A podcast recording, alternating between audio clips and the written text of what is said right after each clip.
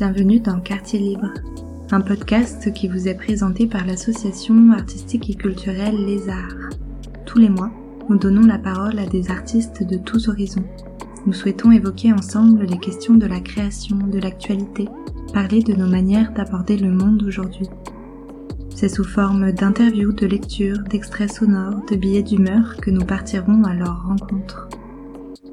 Une fois par mois, de décembre à mars, nous évoquerons une thématique résonnant avec l'événement culturel porté par l'association Les Arts qui aura lieu fin mars. D'ici là, nous vous souhaitons une bonne écoute. L'isolement, la solitude et l'instabilité imposées par la situation sanitaire dans laquelle nous évoluons depuis maintenant presque un an ne cessent de nous interroger, de bousculer nos manières d'être et de faire. Cette période nous a amené à nous poser des questions sur ce que cet isolement fait jaillir. Quelles sont nos nécessités? Comment le secteur culturel vient-il répondre à cette période si particulière? Où les artistes trouvent-ils cette force pour continuer à nous raconter des histoires, tisser des liens, créer des utopies? Pour ce premier épisode, nous allons entendre Anouk Germser de la compagnie Cirque Rouage dans une interview menée par Alexandra Manitasevic. Une lecture de Maïna Parira de la compagnie Du vent sous les semelles et nous terminerons par une improvisation musicale au piano de Charlie Rouille.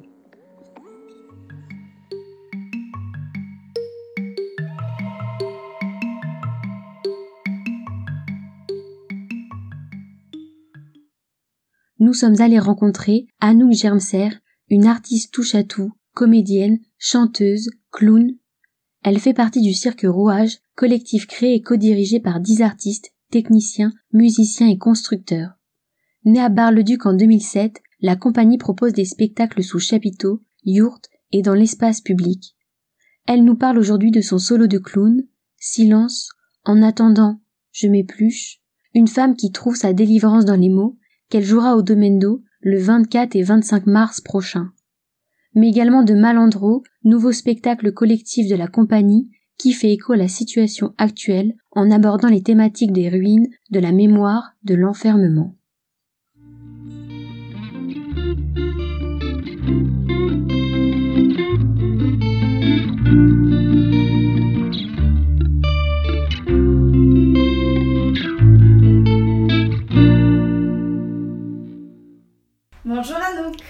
Salut Alexandra. Comment vas-tu? Ben ça va, écoute. Aujourd'hui, la vie culturelle est encore paralysée. Comment, avec ta compagnie, vis-tu la situation actuelle? Eh ben nous, on a, la, on a la chance, le privilège de travailler dans une compagnie où on, est, euh, on fonctionne en codirection du coup. On est 9, 10 euh, maintenant d'ailleurs, à, à, prendre des décisions et à euh, beaucoup discuter de tout ça.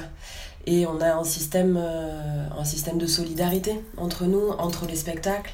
Ça fait quelques années qu'on fonctionne comme ça. La compagnie a 13 ans, mais on n'a pas toujours fonctionné comme ça. Et du coup, là, on a cette, vraiment cette chance-là d'avoir créé un, ouais, une solidarité euh, intra-compagnie qui nous permet de un peu moins, je pense, nous casser la gueule que, que si on était juste une compagnie euh, où il y avait une personne qui dirigeait.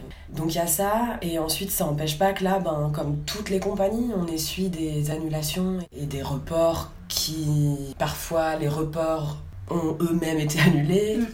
Donc la situation est très difficile financièrement, parce que du coup, le fait de jouer des spectacles, euh, c'est aussi par ce biais-là qu'on met des sous euh, de côté pour la compagnie, pour euh, un fonctionnement de compagnie, pour pouvoir créer d'autres spectacles mettre des sous de côté pour faire les reprises nécessaires avant de commencer la saison estivale, enfin voilà, tout ça. Nous, on est dans le cas aujourd'hui avec Malandro, du coup, qui est le spectacle sous chapiteau, qui est un gros projet avec beaucoup d'artistes plateau. On se retrouve dans la situation où, et ben là, on n'a pas pu jouer la première, qui, est, qui, avait lieu le 12 décembre, donc déjà qui devait avoir lieu en avril, en mai dernier. Là, elle est annulée une seconde fois en décembre on la reporte en avril, croisons les doigts pour qu'elle se fasse. Et, et tous ces reports-là font que bah, là, on va jouer dans 4 mois du coup, et dans 4 mois, bah, nous, le spectacle il est en train d'être terminé, donc euh, c'est pas imaginable de pas faire une reprise en avril, et du coup, euh, bah, tout ça, ça coûte des sous. Et là, ça commence à un peu, voilà, à un peu devenir des situations compliquées financièrement, et surtout, je pense, moralement. Où là, on est rentré euh, dans des problématiques où les gens travaillent pour ne pas jouer. Et où c'est épuisant. C'est éreintant euh, pour les chargés de production, de diffusion, qui s'occupent des spectacles. Euh, c'est épuisant pour les artistes qui continuent de, de faire des résidences. C'est bien gentil, on a le droit de bosser, mais en fait... Je pense que tout le monde essaie de garder le cap, de s'adapter à des situations aussi. Mais on fait du spectacle vivant en fait. Bah, on, a on a besoin d'être vivant quoi. et d'avoir du public pour ça. Mardi 15 euh, décembre a eu lieu euh, une manifestation à Paris pour la réouverture des lieux de culture. Samedi 12 décembre, 180 euh, danseurs ont exécuté une danse de la colère contre le rapport de la réouverture des lieux culturels sur l'esplanade de Montpellier. Sortir de ce silence qui heurte, mais parfois démolit, et se faire entendre, c'est aujourd'hui une nécessité vitale pour les nombreux artistes, compagnies et structures. Pourrais-tu nous parler de ton solo de clown Silence que tu as écrit et interprété euh, Qu'est-ce qui a été à l'origine de ce solo? Je crois qu'il y avait, euh, enfin je crois, je, sais, qu'il y avait euh, fort le, désir de sortir du travail fait en collectif pour pouvoir moi exprimer ce que j'avais besoin d'exprimer et ce qui me tenait à cœur. Et c'était quelque chose, je crois que j'avais du mal à, ouais, à exprimer dans un spectacle collectif. Je crois que c'était ça déjà. C'était euh, un besoin d'expression euh, solitaire. Je, pense qu'il y avait quelque chose de l'ordre aussi de avec le recul maintenant que je suis capable de prendre un peu euh, un peu d'ego aussi et je pense que en fait, j'y pense maintenant, je pense que c'est exactement l'histoire que je raconte en fait dans le spectacle. Une jeune femme qui, donc ça c'était déjà, tu vois, il y a, a 6-7 ans, je pense que j'ai commencé à réfléchir à ce projet-là. Donc j'ai 33 ans aujourd'hui, vous laisse faire le calcul.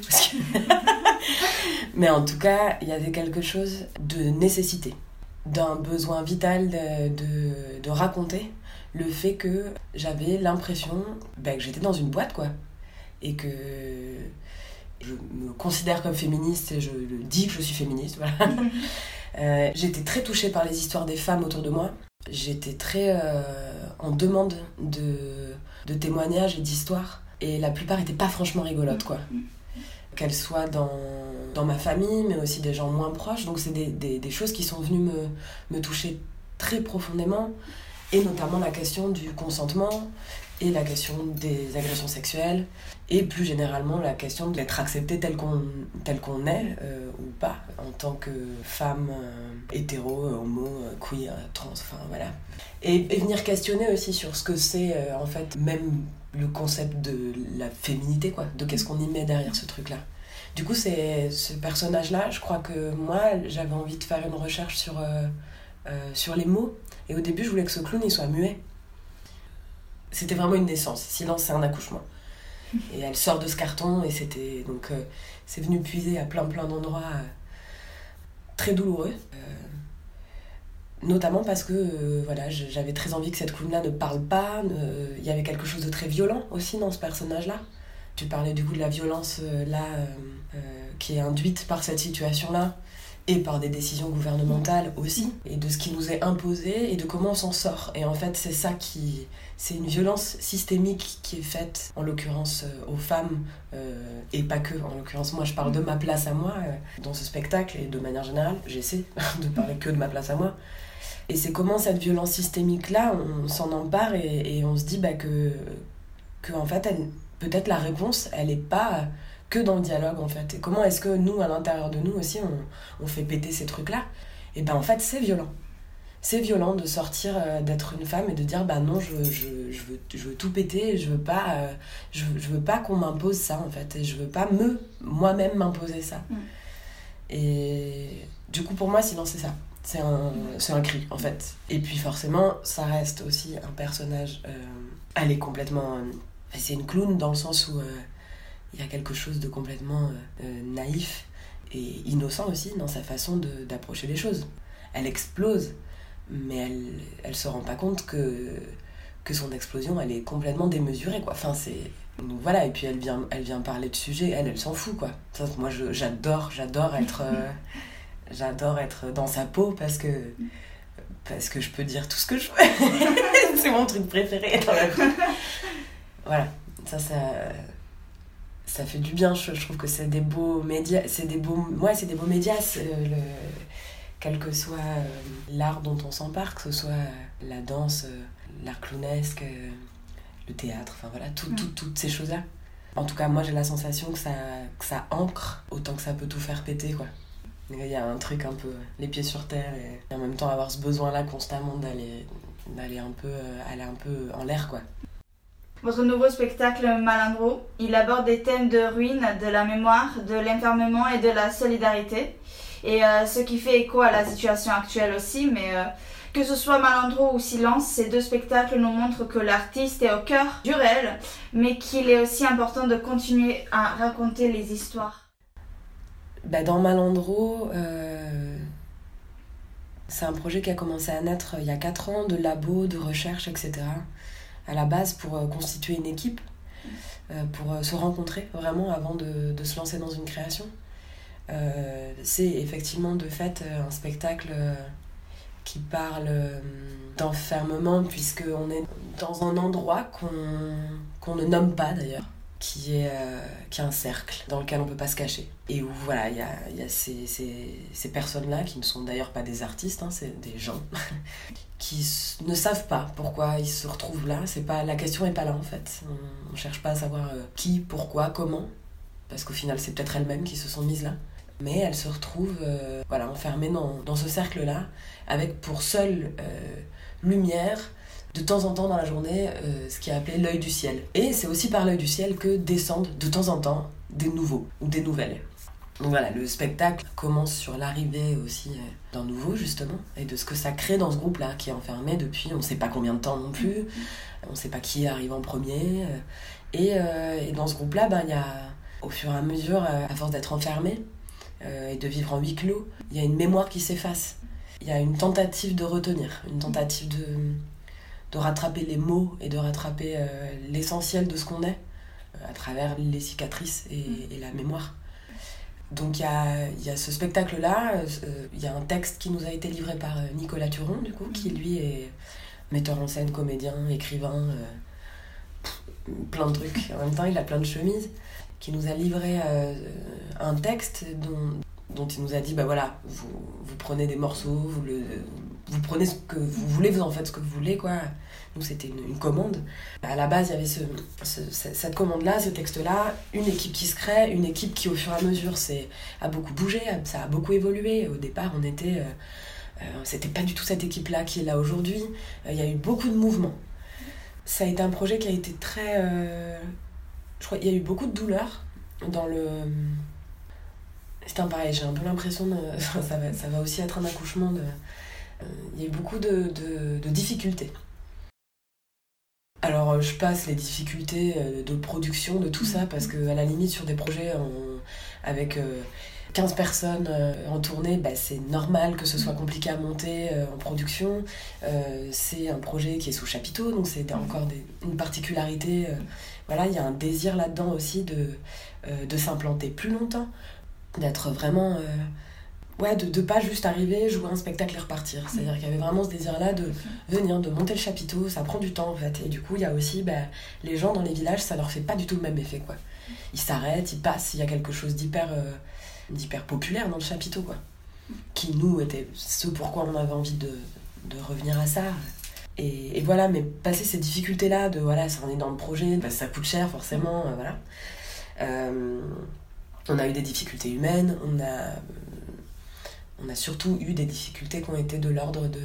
Bah là, au moment du, de l'annonce de cette pandémie mondiale, euh, nous, on était censé donc rentrer dans notre dernière phase de résidence. Donc déjà, ça, bon, voilà, ça a été un, petit coup dur, mais ça, c'est pareil, hein, c'est pareil pour tout le monde. et, et, on a perdu... On a perdu... on a perdu l'un des nôtres en avril, Théophile. Et, et, ça, je crois que ça a été ça a été le, truc le plus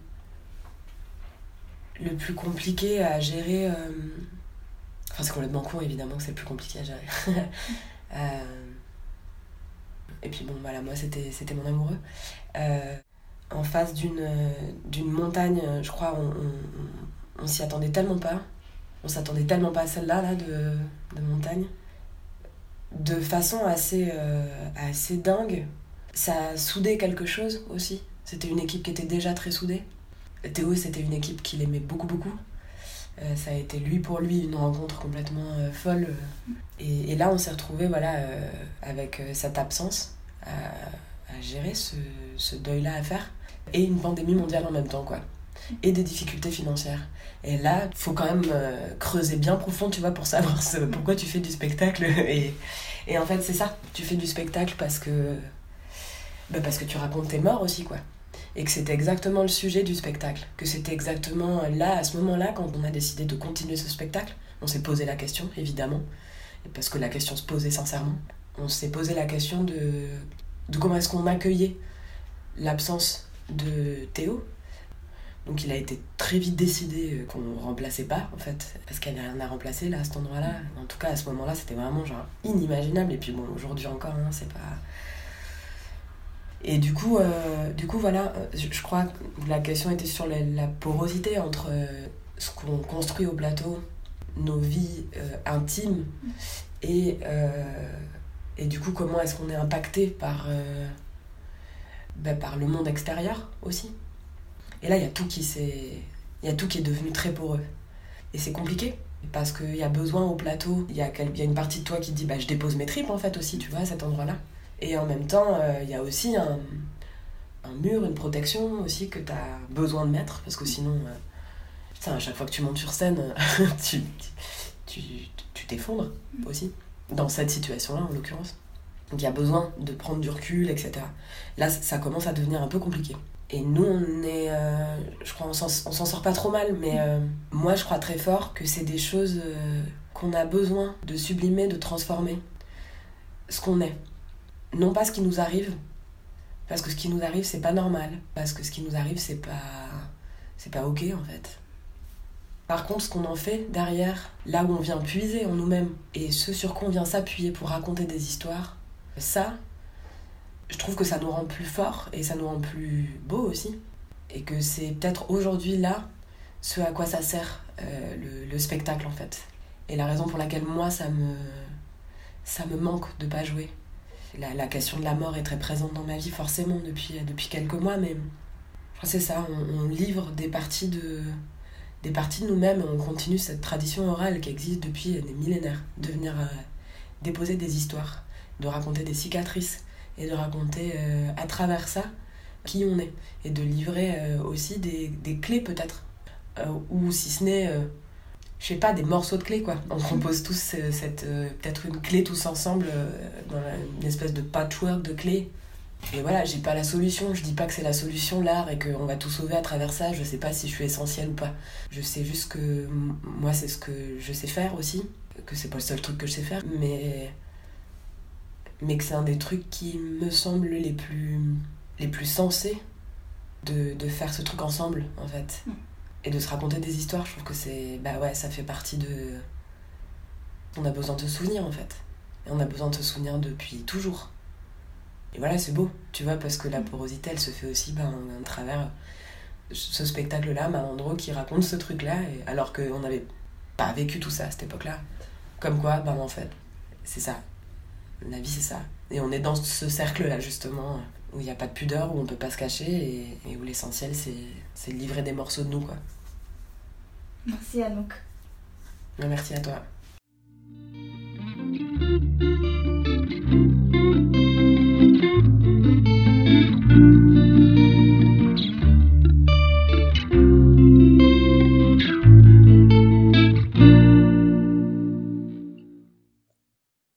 Les ruines nous interrogent sur la mémoire, sur ce qu'on laisse et ce qu'on retient.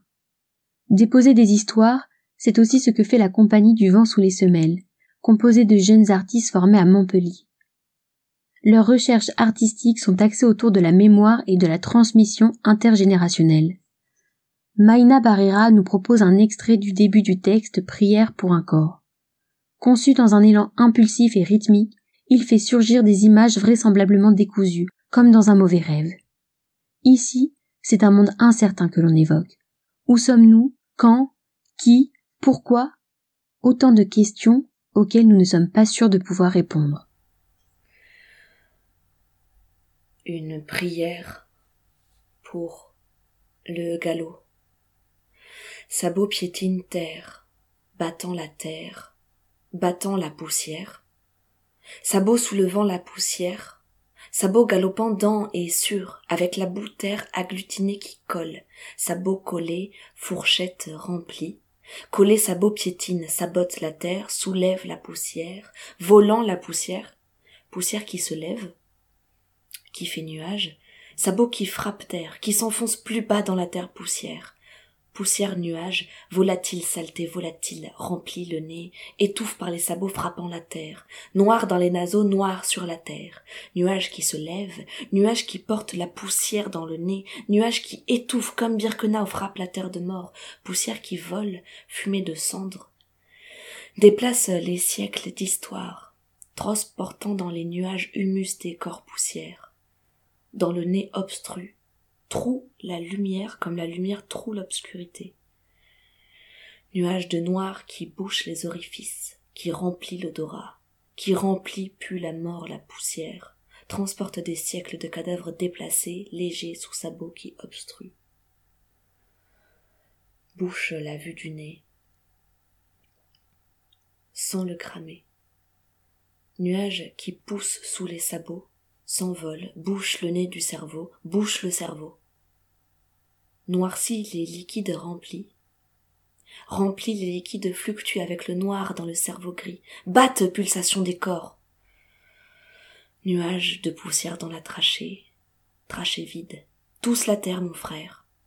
S'agglutine aux dents, colle les dents, transporte ta mère dans tes gènes poussière de cadavres dans tes dents, génération dans tes dents, col palais, filiation dans tes dents, filiation collée aux dents, tes ancêtres dans tes dents, collés aux dents, tes ancêtres dans la poussière, dans la poussière, dans l'air, la poussière, la poussière vers les oiseaux, les oiseaux vers la terre natale,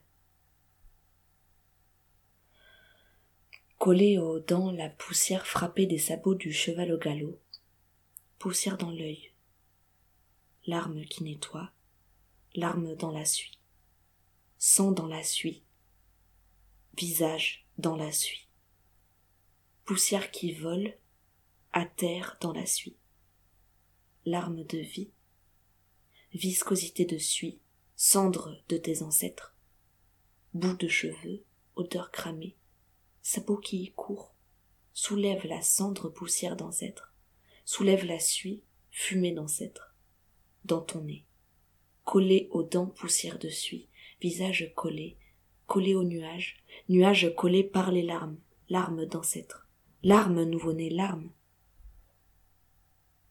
Ce texte est un travail sur la mémoire qui traverse les générations. Que reste-t-il dans mon corps que m'ont laissé mes aïeux? La ruine après la ruine, la poussière de cendre, l'état après la déconstruction, la crémation, le néant, le désert et le feu. Comme toujours envoûté par les enchantements passés, la formule de fin, prière pour mon corps poussière criant, se pose là comme pour conjurer le sort d'une mémoire pesante.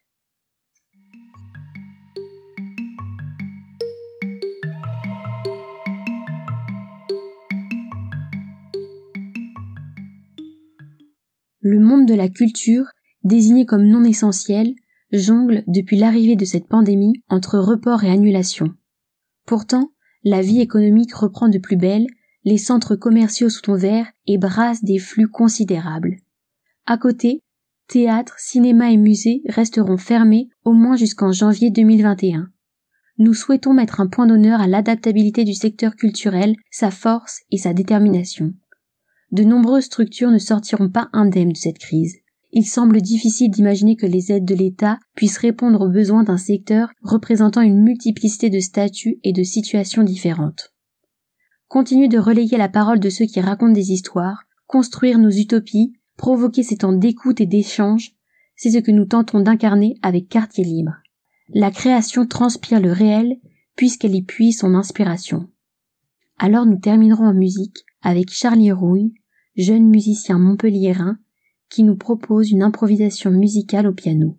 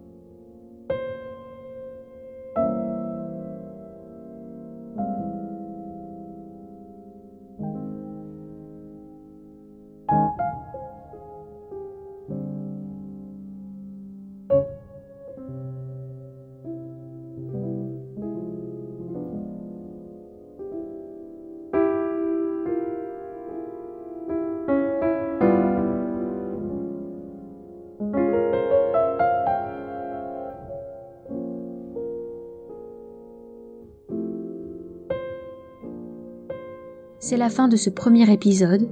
Il a été réalisé par l'association Lézard. Nous tenons à remercier chaleureusement Anouk, Maïna et Charlie de nous avoir fait confiance et d'avoir accepté notre invitation pour ce tout premier podcast. Un grand merci également à Tiamat Sound pour la création sonore du générique. Si vous avez aimé ce podcast, n'hésitez pas à en parler autour de vous et à nous faire vos retours. On se retrouve en janvier avec d'autres invités.